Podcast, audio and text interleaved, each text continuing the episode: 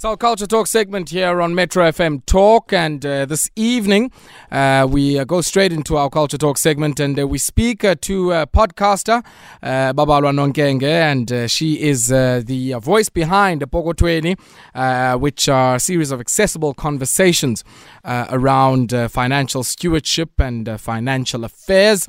And she joins us now on the line. Babalwa, good evening to you, and welcome. Maskwam Metro FM Talk. Thank you, Ayabonga. Thank you so much for having me. Talk to me about the journey, I guess, uh, uh, firstly, of uh, you know uh, yourself and how that is interwoven with the genesis of Epokothweni. I mean, uh, you worked in financial services for many years, uh, and you know in different roles, be it in asset management, right up to I guess you know institutional and stakeholder relation roles as well. at what point did that journey or the evolution of your own professional journey? Come together with the need of being able to have discussions about imali uh, zethu it's, it's a couple of things, Ayabonga. It's loss, the pandemic, and some of the quietness and reflection that it led me to as a person, where I started to look at what I did as a career and what I've been educated in, and started asking myself, what's my contribution mm. um, with what I know uh, both educationally, experientially, through professional um, exposure, as well as through the language of isiXhosa, which is my mother tongue. But really, even though I'm a, a speaker of isiXhosa, Epokothweni is about the dignity for African language speakers, indigenous African language speakers, to have access to information which some of us take mm. for granted in their own language. Yeah, yeah. I was saying earlier on to, to our listeners that whenever I've ever had to do economic analysis in the language of isiXhosa, uh, it becomes very, very difficult. I mean, I, I get myself into a bit of a tailspin uh, because it's also about conceptually trying to create a bridge between two different worlds. Um, you know, on the one hand, it doesn't mean that elakama aliko or that cognitively uh, there would not be an expression that would capture what you know inflation is or what uh, certain you know uh, financial terms are. But it's just that i guess we probably haven't done some of the spade work uh, to effectively you know make those very much part of our day-to-day lexicon. This is exactly why i felt the absolute need to just start. And um, if you look at all my social media pages, what we've said there is that we're a space for learning, because I'm learning still as much mm. as I am imparting what I know to everyone who's listening. It's about co-creation because I don't know how many times my mom, my cousins, my colleagues, um, friends, fellow isiXhosa speakers have called me to say, no, actually, this is the way you say that word, not the way you said it in the episode. And mm. I absolutely invite that. And I've, I've chosen the explanation in English, which is financial stewardship, because whether you earn 50 rands a day, 50,000 Rand a day or 5,000 Rand a day, it's different to think of financial stewardship or katakatli imali mm. than financial management because I've also been in environments where we've talked about assets under management in billions, millions, and trillions of rands. Mm. Whereas what we're trying to do in the podcast is help the ordinary person at whichever level of, of the stratosphere sure, they are. Sure. Okay. Babalwa, hold the line there for me for a second because I want us to come back to this notion of impato. Uh, and how big a part, I guess, in, in your project that is. Uh, because this is not just a project around how, how we manage money, but it's also a project around how do we, in our management, empato yemali, respond to many mm. of the other, you know, economic and political economy challenges that we face. And we'll continue after this. Seven minutes it is uh, before 9 p.m. It's our Culture Talk segment, and uh, we are in discussion with the podcaster, Babalwa Nonkenge, and uh, she is uh, with Epokothweni, uh, which uh, is a podcast there of accessible conversations around financial stewardship in isiXhosa. Babalwa, I'm quite interested, I guess, in that distinction that you draw between financial management and financial stewardship.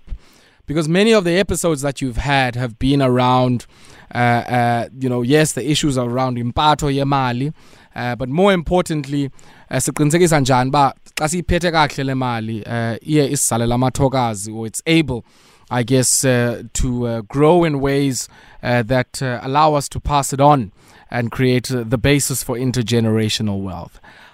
How has your work with this podcast dealt with that? Uh, and uh, I guess uh, what has been the importance of doing it in a way that says we can actually have these discussions in ways that aren't necessarily alienating uh, of people who might not necessarily speak English uh, in the way that we might?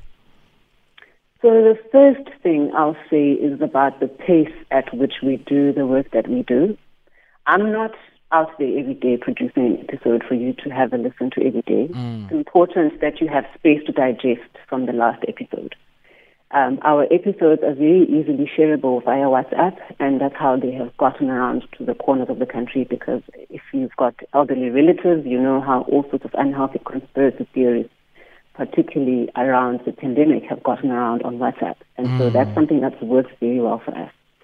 Secondly, it was very important for us to sort of rewind and dig deep into our heritage and take stories, take the medium of storytelling, take the medium of examples, parables, and um, and use them in talking about money mm. because those were very much about lessons and life lessons.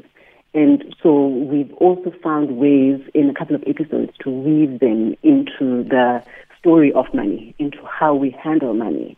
Um, and, and so that's created a real sense of being relatable because oral traditions is how lineages, how histories, how journeys of indigenous African people have been passed down. That's why mediums such as audio, whether you find it on public radio broadcasters or on the internet, I think has always been particularly important to speakers of indigenous languages because it ties back to the fireside chat, the stories mm. being told between generations to generations. So we've made a deliberate choice to also go that route because we're not leaving the younger ones behind as we are educating the older ones, vice mm. versa. Yeah. And we are tapping into quite a familiar conversation medium, which is storytelling, and, and using it to drive this message. Mm.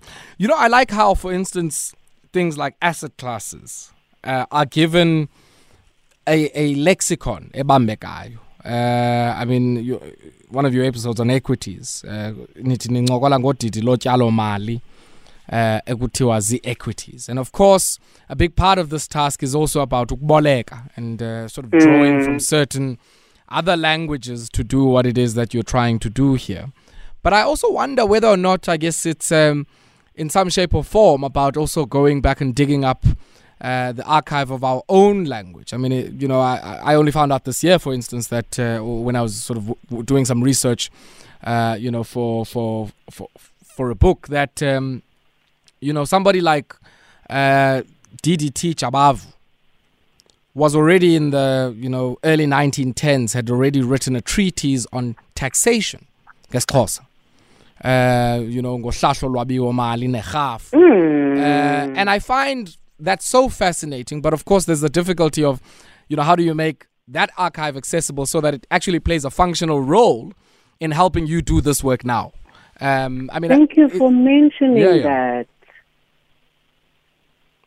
Is that something you've come across? That. I mean, is, is, that something you've done, I guess, in the practice of putting this together? So, I mean, the particular work you mentioned now, I was not personally aware of, which is why I'm so grateful that you're mentioning it. However, just to refer back to the episode on equities that you talk about, mm. my good friend Pelele Dudu, he did a great job about demonstrating how things like diversification have always been part of the lexicon. This is Our farming um, grandfathers, how they would always have a calf and a, and a bull and maybe um, a cow mm. with another uncle in a different village in anticipation for either famine, drought, or wars in his home region. So mm. he knew that he, he had a duty to provide meat and milk for the family, and so they were always they always had other people's stock in their calls, and other people always had stock in their calls, which is the same principle that we do in equity investments mm. when we invest in different geographies and in different um, sectors and, and industries. Mm. And he did a brilliant job in using that analogy because everybody understands, or if you start talking about cattle farming and inkomo yokufisa, mm. he broke it down very, very beautifully. He broke down the explanation on dividends, on how a dividend is like when a cow has a calf. Matogas. Mm. Um, and, and that is not something I had heard before myself. I, I, I knew, because I know Siphelele very well, that would, he would be an excellent guest to help me break this down. But I think it's additionally more helpful to have people like yourself who also point me out to, to the works of the likes of Jabavu, which I will definitely go back mm. into because that's why the space is about co-creation learning and not just me teaching from sure, an imagined sure. vantage point of knowing, but it's also for me admitting that I do, I'm not the gospel. I don't mm. know all that there is to know that's out there. And that's why there's always an open invitation for everyone, in Shobes Mameleyo, to, to write to me on the socials, to text me on WhatsApp and to correct me and say, this is, you know, you didn't say this quite right, or sure, like sure. you were saying now, pointing out the works of Jabavu. It's, it's an exciting, exciting point of learning for me as mm. well, you know, once, because I've now accumulated almost all the degrees that you can as well as all the work experience. Sure. But there's still so much in my own mother tongue that I'm still finding that I, I, I can learn. Ah, I'm sure it feels like a new horizon. Uh, that uh, you're going into now of uh, learning new things, opening and widening up your vistas. Look, I mean, I think that uh, Jabavu piece is available online, so so maybe we'll try and find even for the benefit of our listeners uh, uh, the link to that, so that they can also see what it is that we're talking about. But just lastly, where do people find the Epokothweni? We know you are on many of uh, the platforms uh, uh, where podcasts can be found. where can people find it? So if you've got your phone right now, you can text us on WhatsApp and request to be added to the distribution list 072 650 We've got our website up and running, epokothweni.co.za, mm. and we are also on all the socials with the same handle at epoko20, E-P-O-K-O-T-H-W-E-N-I. Thank you so much, uh, uh, Babalwa. Real pleasure having had you on the platform this evening, and uh, wish you all of the best. And qinisekile uba noko liqonga lakho izawuba nguvimba ibe yincindi kuthi sonke. Thank you very much. Thank you so much for having me, Ayabonga. I appreciate it. Babalwa Nonkenge is the podcaster there at Epokothweni. It's a little after 9 p.m. We leave it here. The man with the music is here. He's your soulful accompaniment as he gets you straight into the weekend. Um, nanawe sawubonana emva voting ngomvulo. You have yourself a great evening. Take strength, ma Africa. Nangoku siyayibanga le economy.